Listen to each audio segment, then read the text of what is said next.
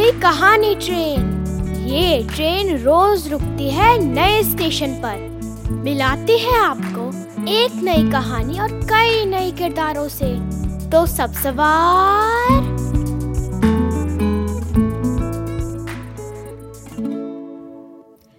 आज की कहानी है अकेला पेड़, और इसे लिखा है सायरा बानो ने। ये पेड़ अकेला क्यों है? जानने के लिए सुनते रहिए ये कहानी। खजूर का एक पेड़ था, बिल्कुल अकेला।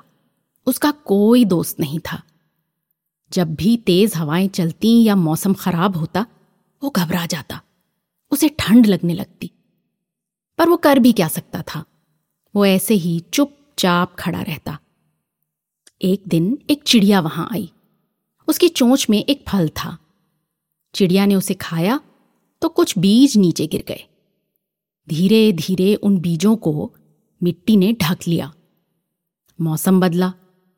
एक बीज अंगड़ाई लेकर जाग उठा। उसने सिर निकालकर दुनिया को देखा। बाहर का नज़ारा बहुत अच्छा था।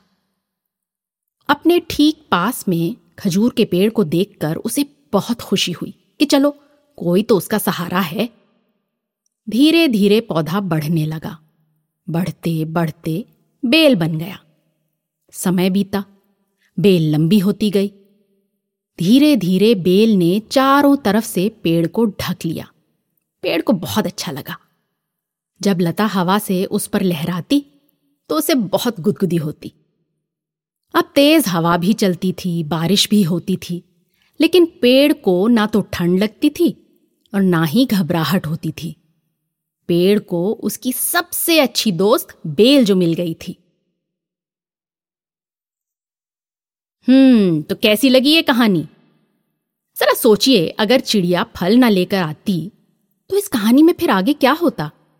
क्या पेड़ का कोई दोस्त बन पाता?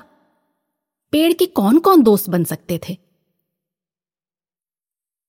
खजूर का पेड़ बिल्कुल अकेला था। क्या आपके साथ कभी ऐसा हुआ है? जब आप बिल्कुल अकेले हो, आपको डर लग रहा हो?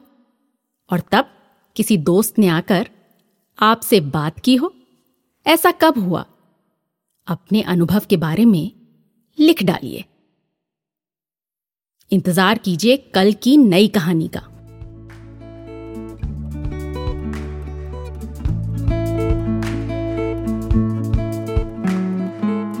आशा है ये कहानी आपको पसंद आई होगी।